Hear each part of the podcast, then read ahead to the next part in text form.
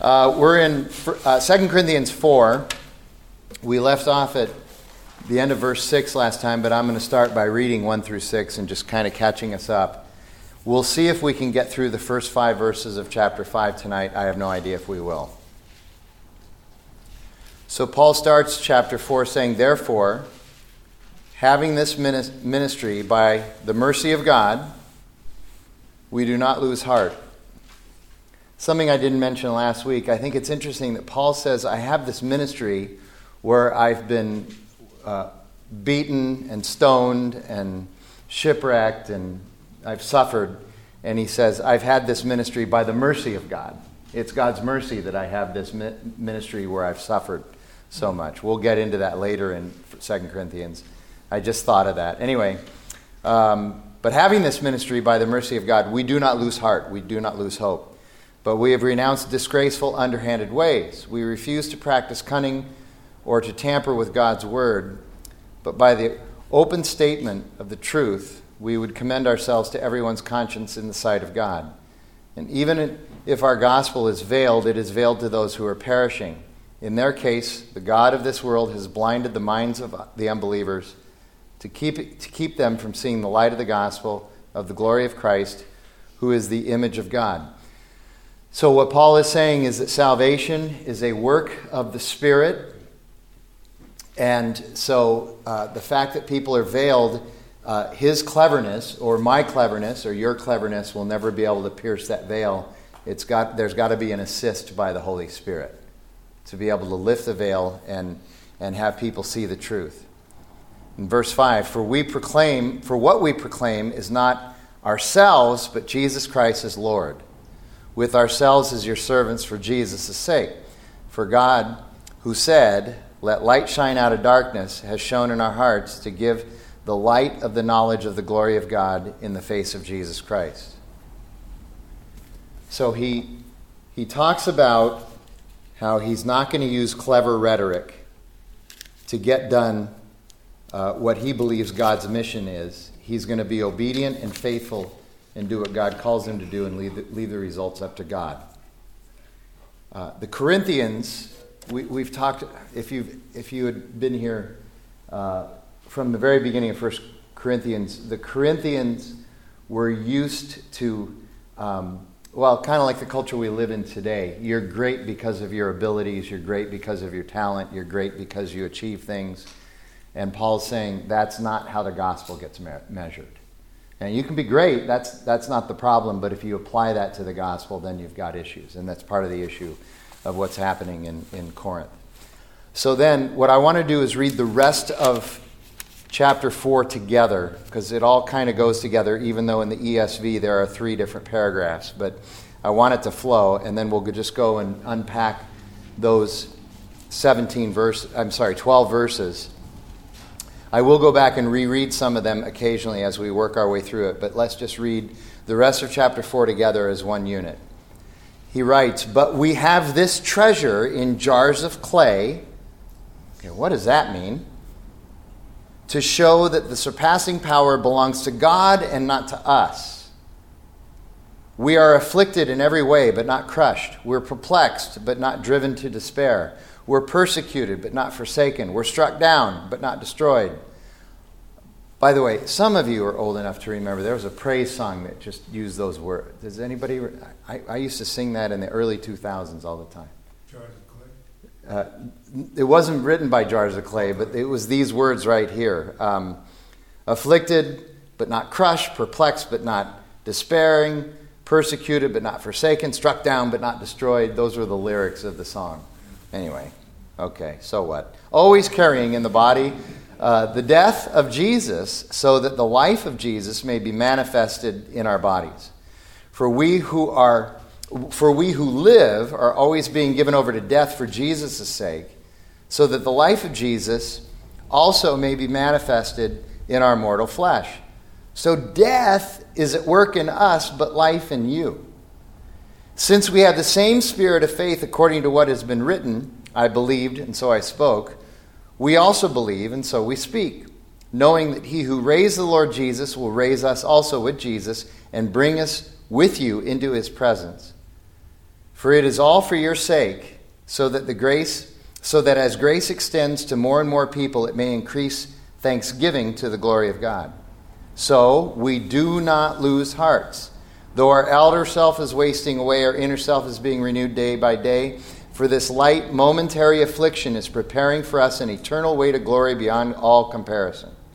Verse 17 is really important. For this light, momentary affliction is preparing for us an eternal weight of glory beyond all comparison as we look not to the things that are seen, but to the things that are unseen. For the things that are seen are transient, but the things that are unseen are eternal. So, verse 7 what does it mean that we have this treasure in these jars of clay? Uh, the treasure is the gospel, but who or what is or are the jars of clay, and what is Paul trying to say with that metaphor? Well, actually, sorry. Go, no, go ahead. We are we are the jars of clay. That's exactly, you can come read my notes. Actually, we are the jars of clay, Christians. So then the question becomes well, what does that signify? Why are we jars of clay? What's the metaphor mean? What's the symbolism of that metaphor? How do you draw that out? And there are three really important things there. Number one, jars of clay are common. Jars of clay. now I hate to destroy your delicate self-esteem, but God uses us very common people okay? He uses the common foolish things of this world to confound those who believe they are wise in this world. That's 1 Corinthians chapter 1. So he's just reiterating that argument. So God uses the common, he uses the pedestrian, he uses the foolish to confound those in this world who believe that they are the wise people. Um, one of my favorite stories, I love the book of Acts. We were going to do Acts, uh, the book of Acts, except everybody else is studying the book of Acts right now in our church. The men's study, the women's study, and so I, okay, whatever. They got to it before me. Anyway, but one of my favorite stories in Acts is in chapter 4 when Peter and John are arrested for pre- preaching the gospel, and they go before the Sanhedrin and the chief priests, and they have this argument, you know, and and they say, "Hey, uh, you know, we're gonna we're gonna um, obey God, not you." And at, uh, in chapter in verse thirteen, I think it is, um, it says, "When the chief priests, when the Sanhedrin saw that Peter and James were common, ordinary, and then the word in the Greek is idiotos." Can anybody guess what English word we get from the Greek word idiotos. When they saw that they were common, ordinary idiots, and yet they were speaking this way. They had this confidence, they had this boldness, and they were able to out argue the chief priests. Okay? It blew their mind. It blew their mind. God uses the common to confound the wise of this world. So, jars of clay are common. Second of all, jars of clay, of clay are also fragile. So, not only does God use the common, pedestrian, and foolish, but in order to demonstrate his power and sufficiency, he uses also that which is fragile. And the reason that's important is because if we were strong, then we would, we would say, yeah, we're the ones doing this work. We're the ones that are converting people. So it, it, it's, it's Paul's way of reminding us again that God is the power, God is the strength, God is the one uh, doing the work. We are obedient and carrying out the mission, but God's the one that actually does the work. And then, number three, jars of clay are also known as earthen vessels. So, what this reminds us of is that God created us, and that is good, and that we were made for His purposes. This is how God has chosen to spread the gospel and show his light through earthen vessels, jars of clay, us. So I think it's a beautiful me- um, metaphor. And then verses 8 and 9 because we are fragile and common, we are susceptible to all of these afflictions, crushings, pressures, trials, and suffering that everyone in the world experiences. Everyone does. Okay? But because we have Christ, we are afflicted that word afflicted there means crushed temporarily, but we are not crushed. That word there means eternally. It's a play on words in the Greek. So we're crushed temporarily, but not crushed eternally. Okay? We're perplexed, we're confused, we're dismayed, but we're not driven to despair. Things in this world perplex me, confuse me, they vex me. I love the word vex. They vex me. it's an old word. They vex me, okay? Uh, and, and, and I get disturbed by those things, but I don't despair because I know Christ is in control and ultimately I have that home, okay? I have that power. So I'm not hopeless. Uh, we are persecuted, oppressed, and made to suffer for our faith, but we're not forsaken. God will never leave us, He'll never abandon us. God does not remove the circumstances of our challenging life. That's what we want God to do. We want God's st- standard operating procedure to, to be hey, I'm having a really tough time, take me out of this circumstance. Um, that's what we would like. And He has the power to do that. And on some rare occasions, he will do that, but primarily his standard operating procedure is to say, I'm going to walk with you through it. And you're going to learn something from this. You're going to come out of this on the other end a better person. That's James chapter 1 verses 2 and 3. Consider it all joy, beloved, when you encounter trials of various kinds, because the testing of your faith, there's the gospel component, will produce and the Greek word is hupomene, and it's variously translated as endurance, steadfastness, perseverance, or patience. Okay? So, this is one of the distinct advantages of the Christian life, I believe. Everyone suffers, everyone is perplexed, everyone is made to be perplexed, anxious, and stressed, but only Christians really understand that God is walking with us through it and that there's a purpose in that. Okay? Um, when I teach about various worldview eras in my COM 100 class, we get into a little bit of philosophy there because there's philosophy involved in communication, human communication theory. Um, when I teach about that, I said I, I teach them about what, what's known as the modern era, the modern worldview era, which started sometime around the year 1500 and began to end sometime around the year 1950. And, if, and that's kind of when postmodernism started. Okay? And one of the reasons we have postmodernism, not all of them, but one of the reasons we have postmodernism is as a uh, reaction against all the promises that the modern worldview era made to us because of the scientific process, the industrial revolution, and, and all of these uh, things.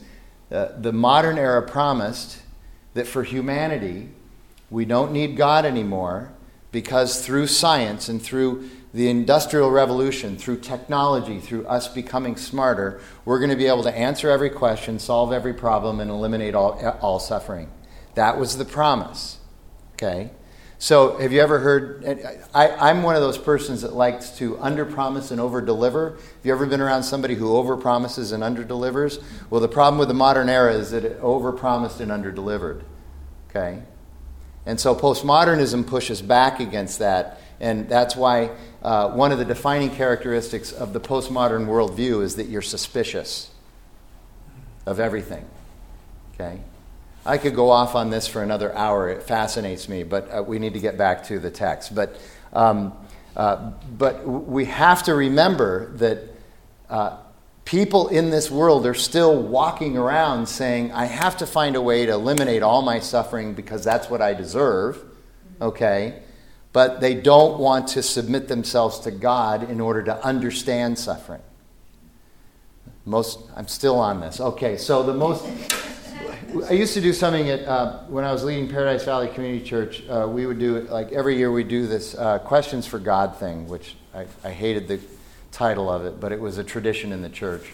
So people for four weeks would submit questions to the uh, to the pastors, and then we'd sort through them and decide which ones we're going to answer, biblically, of course. So every year, same thing. Uh, let's just, I'll keep the math simple. Let's say 100 questions were submitted, okay? 50 of those questions were this question um, If God is such a loving God, why is there suffering in the world? Okay, so half the questions were that, and then the other half of the questions were everything else. Everybody wanted to know if God is so loving, why is there suffering in this world? And one of the things that would frustrate me is, is it would be like, you don't have a biblical worldview if you have to ask that question. God did not, eh, some of them would say, why does God cause suffering? Okay? Uh, God didn't cause the suffering. God is not the reason for suffering. God did not create suffering. Who did? We did. We did through our disobedience. We're the problem. With, see, every, everybody wants to blame everything else. So, so even, even people who are Bible believing, Jesus following Christians still don't understand the theology of suffering. And I think that's, I, I know it's hard. I don't like to suffer either. I hate suffering. And trust me, you all, well, you know, Ira and I are kind of in there, but, well, I guess a few more of you too. I, I sorry. But, you know, when you get to a certain age, there's a lot more suffering. Can I get an amen? Right? I, I, I, yeah, I, that's sad. Okay. I'm telling yeah. I mean, we're going to get to, uh, well, we'll get, I'll, I'll talk more about that later. Uh, I mean, when we get to uh, verse 16, okay? All right, so anyway, um, we're never going to solve the suffering question outside of uh, Scripture. Uh, we are struck down and pushed around, and, and we're relentlessly body checked. That's a hockey reference for some of you. Um, but we are not ever, ever destroyed. So we're wounded but not killed. Okay? Um, and that, that actually references back even to uh, Genesis 3.15, where God is uh, pr- pronouncing the curses, and there's these three sections of curses. By the way, the curses in Genesis 3.15, uh, in Genesis 3, if you read the curses, they are representative, not comprehensive, of the corruption that sin uh, gave to the world. Because if, if it was a comprehensive list of the corruption, it's possible that God would still be writing Genesis 3. Okay? so the representative, but in 315, he tells Satan, he says, um, You and the woman, and your offspring and the woman's offspring are going to have enmity with each other. There's going to be animus there. Okay? Uh, and he says, uh, Your offspring will bruise his, her offspring's heel, and her offspring's, uh, her offspring will bruise your offspring's head. Okay, so what does that mean? That's, that's Hebrew, uh, ancient Hebrew colloquialism. Bruising somebody's heel means you're going to wound them. So, what, what God is saying to Satan is your offspring is going to wound the Messiah because her offspring is Jesus, the Messiah. That's what he's referencing. Genesis 3:15 is known as the proto-evangelion, the first gospel message in the Bible, the first good news in the Bible. God already has a plan for this. He's going to send Jesus, an offspring of Eve, okay? And Satan is going to wound him by sending him to the cross. Now, yes, Satan, Jesus did die. We know that. A, a coroner would have pronounced him as dead, okay? But he was resurrected to new life. So, in, in a sense, he was just wounded. He had his heel bruised, okay? Um, but he, the Messiah, the woman's offspring, will bruise Satan's offspring's head. That means, in ancient Hebrew colloquialism, it means that you will utterly destroy. You will kill. So when Jesus busted out of that tomb on the third day of the resurrection, it was victory over Satan, sin, and death, and he destroyed all three. Now, you may say, well, why are we still why do we still have so many problems? We're in what's called the already but not yet. We have already won, but we have not yet received the benefits of actually winning. Because the New Jerusalem hasn't come yet, so we're waiting for that. But we have won. It's kind of like um, here's why the hope is so assured because this, this all of chapter 4 is really uh, ultimately about hope we're going to end with hope too okay the hope we have in Jesus. It's not a worldly hope, it's, it's this eternal hope. It's, it's like this. The already but not yet is like this. Uh, some of you have maybe heard this story before, but um, uh, during, the, during the 1999 Stanley Cup final, I was really interested in this final, even though the Blackhawks were not in it. I was interested in this final because Dallas was in the final, and I wanted them to win uh, the Stanley Cup because I really liked Mike Modano a lot. He played for the Dallas Stars. It was game six, Saturday night against Buffalo. That was the last time the Sabres were in the Stanley Cup finals. They may never make it again. Anyway, um, so game six, but I'm away on a preaching trip. And I can't, I have to speak Saturday night and Sunday morning, so I can't watch the game. So I asked Jackie to tape it for me on a VH, y'all remember VHS tape the game for me Saturday night, okay?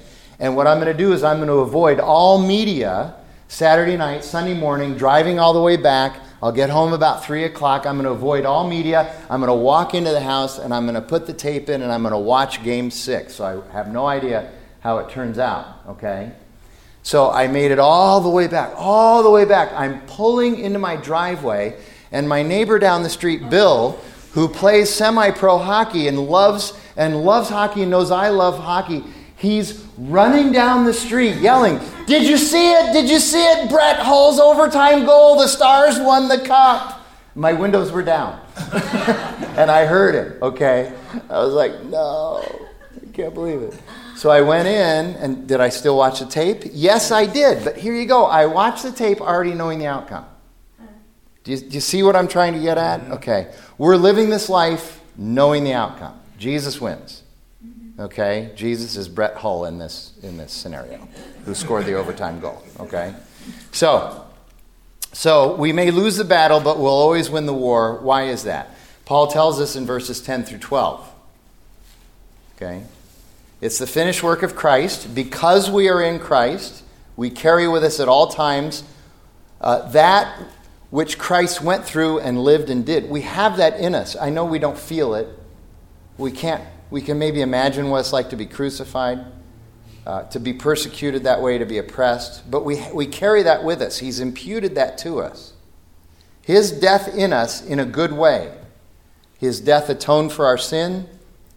So now we are now in him and we are blameless for our sin, and that is amazing. But also his resurrection, his life is also in us. So we live eternally. We live now, we live eternally. Remember, salvation is, is not just for eternity, but salvation is also for now. We live in our salvation now. A lot of people kind of just use you know, the gospel as sort of a, the insurance policy in their hip pocket. Can't wait till I get there, but I'm going to live life until then. Okay, no, we're saved now. Changes our worldview now. So both the death of Jesus and the life of Jesus is at work in us now and always for our redemption, for our benefit for our salvation. And then verses 13 and 14, let me reread those. Since we have the same spirit of faith, according to what has been written, I believed and so I spoke, we also believe, and so we also speak, knowing that he who raised the Lord Jesus will raise us also with Jesus and bring us with you into his presence. Okay? Now, what does verse 13 mean? Uh, good question. I'm glad you asked. Paul, again, is a trained Jewish professional religious person. Professional religious person, we call them perps, okay? So he's a trained Jewish perp, right? He knows the Hebrew Bible like the back of his hand. In fact, he has it memorized. It's the only way he could become a Pharisee was to have the uh, entire Hebrew Bible, the Old Testament, memorized, okay? And what he has here is a quote from Psalm 116. It's verse 10, but I want to read you the first 14 verses of Psalm 116. If you want to turn there, please turn there. But I'm going to read it to you. It's a magnificent psalm, and it is the environment of this psalm and what, um, what is being prayed here is exactly the context that the Christians in the first century found themselves in. And you'll get what I mean as I start to read this psalm. Psalm 116, starting at verse 1. I love the Lord because he has heard my voice and my plea, plea for mercy. I love him because, because he understands my distress. Because he inclined his ear to me, therefore I will call on him as long as I live. The snares of death encompassed me, the pangs of Sheol, their version of hell, laid hold on me. I suffered distress and anguish. And then I called on the name of the Lord. O Lord, please, I pray, deliver my soul. Gracious is the Lord and righteous. Our God is merciful. The, God, uh, the Lord preserves the simple. Can you see all the correlations mm-hmm. with what Paul is talking about in 1 Corinthians 4? You see all these correlations here. The Lord preserves the simple. When I was brought low, he saved me. Return, O my soul, to your rest for the Lord has dealt bountifully with you. For you have delivered my soul from death, my eyes from tears, my feet from stumbling. I will walk before the Lord in the land of the living. And here's the verse he quotes I believed even when I spoke, I am greatly afflicted. Uh, when, when somebody like Paul in the New Testament quotes one verse of a passage like this, what his audience understands is that he's really quoting the entire psalm. Okay? That he, he, he, the receiver of that one quote, that one verse, is thinking now about the entire psalm. And that's why I'm reading at least through um, verse 14. I said in my alarm, All mankind are liars. What shall I render to the Lord? For all this benefits to me. I will lift up the cup of salvation and call on the name of the Lord. I will pay my vows to the Lord in the presence of his people. So, it's a magnificent testimony with all these similar situations as the Corinthians.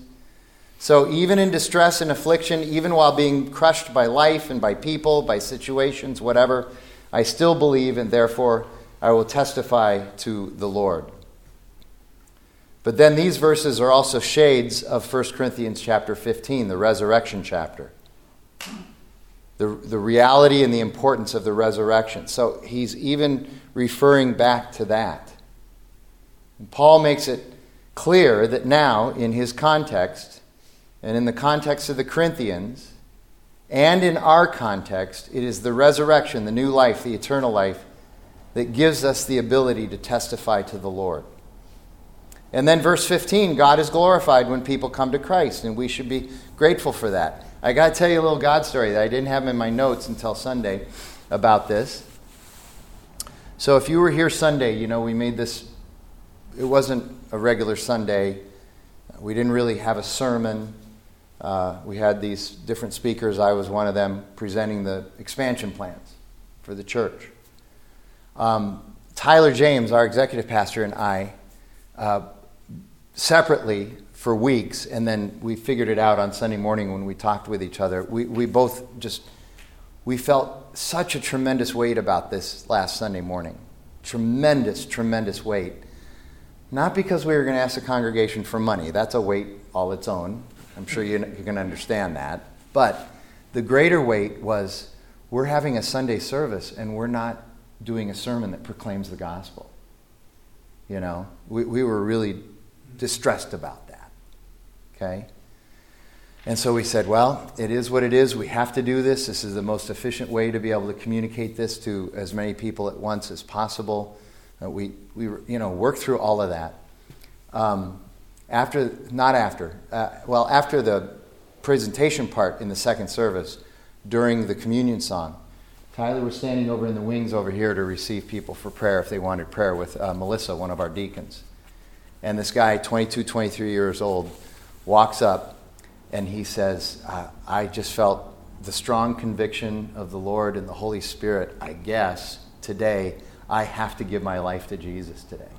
And he prayed to receive Jesus right there. And, and, and Tyler and I, later on, when he was unpacking that for me, it was like, see, it's not up to us. We can even, we can even do this on a Sunday morning, and somehow God is working in the midst of that. So it's just, again, it's a reminder of what Paul is saying here. Not about us. God's in charge of this. We just have to be faithful and obedient. That's the key to this. Okay? Um, furthermore, one of the keys to living well is to live in gratitude, not constantly looking for ways that we are victims. One of my favorite books of the, the last uh, four or five years is, um, oh, shoot. It's written by uh, two different uh, sociologists. One's last name is Campbell. I can't remember the other one. And the name of the book is oh, here it is. It's, it's The Rise of Victimhood Culture. The Rise of Victimhood Culture. These are non Christians, again, okay? These are non Christians who are recognizing there's something really wrong in our culture right now. And they uh, walk through for about 400 pages and explain and explicate why we're living in this victimhood culture. Uh, the history of it, the philosophical history of it, the, the seasons we've gone through to get here, and why people are doing this now, and why it's a problem. And, and we really do. It's, it's like the greatest status now in our culture is to be a victim. That is the greatest status that anybody can bestow on you. That's why we have social media, just people constantly crying victimhood, victimhood, victimhood, you know? And, and, and then just uh, on, a, on a real micro level, we see this all the time too. So here are just some examples. If you and I are always looking for reasons that our spouse is wrong and bad, and not a tiny bit thankful for them, and not understanding that we're also no day at the beach either, okay? All right? If we're always looking for reasons that we're getting uh, messed up at work, even though work allows us to pay our bills, if we're always looking for how we get the short end of the stick and are never able to celebrate the victories that we do have, if we're sure that everyone is taking advantage of us, even as we are benefiting from others, in other words, if we shun gratitude, we are destined to be and will be miserable always. Always. We will be unable to experience joy, contentment, blessing, favor, appreciation, or even fun.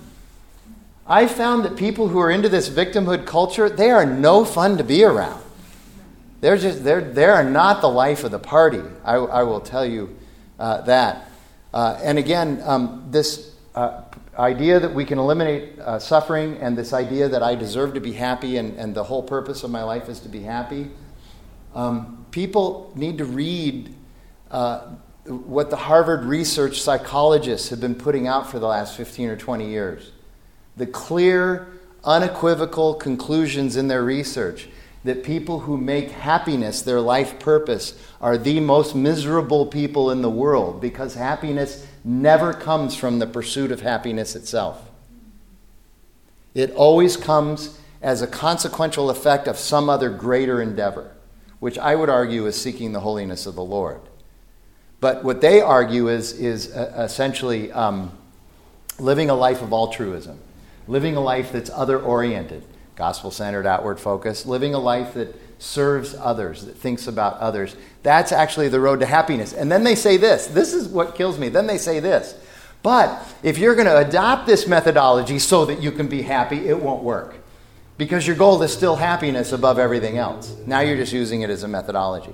You have to have a true transformation into somebody who is outward focused. I'm using outward focus for their language. Their language is altruism. Okay? So the question is do you really want to live uh, without joy, without gratitude? I, I don't. Okay? Uh, and so here you go. Let, let, me, let me just harp on this a little bit more. I have essays that I've read, and, and um, I might work it into a one off sermon sometime. But one area uh, that I see this, this is fascinating to me. The insane number of young celebrity stars who are sitting on net worths of tens and sometimes hundreds of millions of dollars. Okay, I'll just tell you, I have the article if you want to see it. Jennifer Lawrence is one of them. Y'all know who Jennifer Lawrence is? She's one of them. She's worth a couple hundred million dollars, okay? And she's just like so many of these others, young stars that have millions and millions of, of dollars movie stars, entertainers, social media influencers. It's just amazing because for so many of them, it's not enough to be famous and wealthy. They must have to have other people feel sorry for them too. They want other people, oh, my life is so hard. They need people to feel sorry for them as well. So I think that's actually a testimony, which, by the way, we're going to talk about this Sunday with Solomon. Y'all know Solomon? Average annual income in today's dollars, $500 billion a year, okay? A thousand women, you know, a palace, okay? It's, again, it's a testimony to the fact that wealth and fame will not fulfill you in a way that only God can. It's not that wealth and fame are bad. It's, it's, it's, it's not that any of those things are bad. It's when you expect them to do what only God can do for you. So Paul talks about that. Okay? So I would argue, as Neil Postman wrote 35 years ago, we have thoroughly amused ourselves to death. Anybody read Neil Postman's book, Amusing Ourselves to Death? Let me tell you something. That book was written in 1986. It's more applicable now than it was then. That book was prophetic. Again, not a Christian. Not a Christian guy. All right, verses 16 through 18. Let me mention those. Uh, let me reread it. So we do not lose heart. Okay, so he, he's, he's bookending here. It, the, the rhetorical term is uh, inclusio. He started uh, this chapter by saying we do not lose heart. He's going to end the chapter by saying we do not lose heart. We have hope. Though the outer self is wasting away, our inner self is being renewed day by day. For this light, momentary affliction is preparing for us an eternal weight of glory beyond all comparison. As we look not to the things that are seen, but to the things that are unseen. For the things that are seen are transient, they're temporary, and the things that are unseen are eternal. So, again, a return to verse 1 we don't lose heart, we have hope, we persevere, we remain steadfast. Uh, and then verse 16 though the outer self is wasting away, the inner self is being renewed day by day. Stephen, you might remember um, uh, one of the four, I did Stephen's premarital. Uh, I, uh, one of the four truths of a gospel centered marriage is you are not marrying a finished product, but a work in progress. That's what I Kristen every day. That's awesome. yeah. So here you go. Uh, uh, uh, we live in a culture that values being a finished product. And there, again, there's nothing wrong with that. Okay? I would like to see you all go out and get jobs, get clients, get promotions, get raises, presenting yourself as not a finished product. Because everybody else is, and they're good at it. Okay? They're, they're, they have a finished product at being a finished product. Okay? They're really good. All right? But the way God sees us also is that we're a work in progress. So, Philippians chapter 1, verse 6, Paul writes, And I am confident of this, that he who began a good work in you will be faithful to complete it in the day of Christ Jesus. You're never finished, you're a work in progress. Here, this verse right here, though the outer self is wasting away, the inner self is being renewed day by day. This is a little bit more earthy and gritty, and I'll get into that in a second than the, the other places that Paul talks about this. But one of the other places he talks about it is Romans chapter 8, where he says, You are being conformed to the image of God's Son. Now, when God looks at you, because you're in Christ, he sees Jesus. But the reality is, again, we're living in this fallen, corrupt world until we die and we're with Jesus. The reality is that we're still being sanctified. We're still striving to become more and more like Jesus. And we are being conformed to the image of God's Son. We're a work in progress. Okay? So, um, I think it's. Schrader used to say of this verse listen, the reality, you just have to deal with this reality. The reality is that we're all going to bag, sag, and drag. gravity eventually wins. it just does. Doesn't gravity win? Okay, even most men, uh, women don't seem to suffer this affliction quite as much, but most men, you know, they shrink. That's just gravity pulling them down, okay? My dad was 5'11. When he died, he was 5'9. you know, he shrank, you know. I feel it all the time too, okay? And then verse 17. Just look at verse 17. So, you know Pastor Trey, right? This is, I think, his favorite verse. I think this, he, he quotes this all the time in staff meetings and pastor meetings. He, he just lives on this verse. He says, Look, the affliction we're suffering now is nothing compared to the weight of the glory that we're going to have in Christ Jesus. Okay? Nothing compared to that. And here's what's funny. This, this always cracks me up. It never cracks anybody up, else up, but it cracks me up. The word translated glory literally means heavy or of weight. That's what glory means. The Greek word for glory, the Hebrew word for glory too. It means heavy or of weight. It means gravitas. Okay? So in the 60s, when people would walk around and say, God's a heavy dude, they were theologically correct. Okay?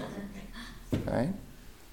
And, and it's incomparably more than whatever this world has for us. So, uh, again, another passage uh, Philippians chapter 1, just a little bit to the right there.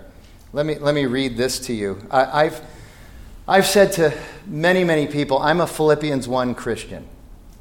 I'm a Philippians 1 Christian. By that I mean Philippians 1 18 the last part of the verse, uh, verse 18 through 24. Okay? Paul writes this Yes, and I will rejoice, for I know that through your prayers and with the help of the Spirit of Jesus Christ, this will turn out for my deliverance. He's in prison. Okay? As it is my eager expectation and hope that I will not be ashamed, but that with full courage, now and as always, Christ will be honored in my body, whether by life or by death. And then he gets into it. For to me, to live is Christ, and to die is gain. To die is gain.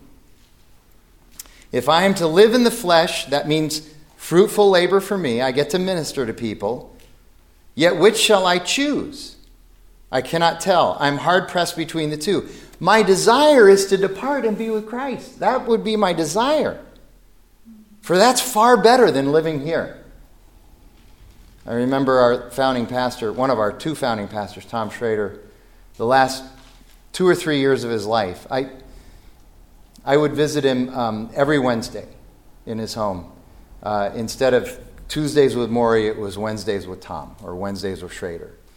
And um, I, I, remember he, he just said, I'm, I'm sick of this world. I'm sick of it. And he said, and he would say, I'm even sick of my own sin. I just want to depart and be with Christ you know. And, and by the way, he was just in his, he, when he finally passed away, he just turned 69. He died of cancer. Okay? Um, so he gets this as well. Paul says, I'm hard pressed between the two. My desire is to depart and be with Christ, for that is far better, but to remain in the flesh is more necessary on your account. So he's like, I know I'm going to get out of prison. I'm going to keep ministering for a few more years before they take me back and eventually uh, crucify me, which is what they did to Paul. So, what I mean by I'm a Philippians 1 Christian is, and I think you've heard me say this before, I'm not afraid of dying. I'm just not excited about how I might die. I don't want to go through that.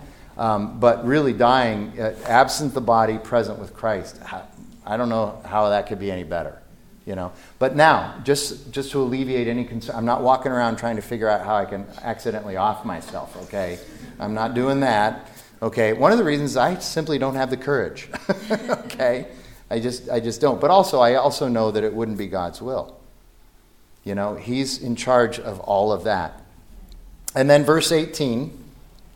Uh, here in this verse, we find one of the most fundamental problems and challenges of the human experience.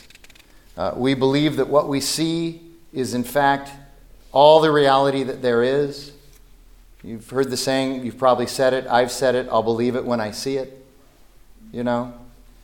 But Paul reminds us that reality exists in a whole other dimension besides this three dimensional world that we live in or at least are aware of. Okay?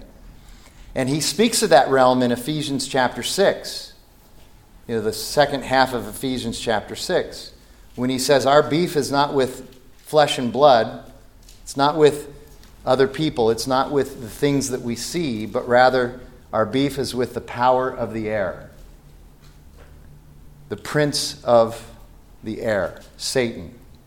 That's the unseen. The author of Hebrews says it this way Now faith is being sure of what we hope for and certain of what we do not see. As Christians, we're certain of what we do not see. Now, I'm not knocking what we do see. I really like most of what we get to see, hear, feel, taste, and smell. That, that would be the five senses, by the way, which y'all learned in first grade or kindergarten if you were really advanced, okay? And God gave us these senses as a great gift to us because His creation is good, although it's, it's corrupt and atrophying, okay? But, but to bank on these things is all there is, that's, that's the wrong bet. And that investment of banking on just this stuff, of clinging to this stuff, is not an investment that will return anything but frustration. Anything but frustration. So, where does that lead us? What's next? Again, I'm glad you asked. Paul uses um, this last verse of 4 to launch into a discussion of our heavenly, heavenly dwelling. And then we get to the famous We Are Ambassadors section of 2 Corinthians chapter 5 and we're out of time, so we're going to start with chapter 5, verse 1 next week. Okay? By the way, uh, I'm not going to do this uh, Thanksgiving Eve. the Wednesday before Thanksgiving, I'm not going to do this. Um, I don't think anybody's going to show up, first of all. but second of all, we have family coming in. And then I won't do it the, the week between Christmas and New Year's either. I will still read Scripture every Tuesday morning. Stephanie just asked me that this. Are you going to read Scripture every Tuesday morning all the way through the end? And I said, yes, because it's on Tuesday and nothing's happening. so, and my commitment is to read it no matter what, um, even if there's nobody in here. But Wednesday night, not. Um, the 23rd of November and not whatever that one is towards the end of December.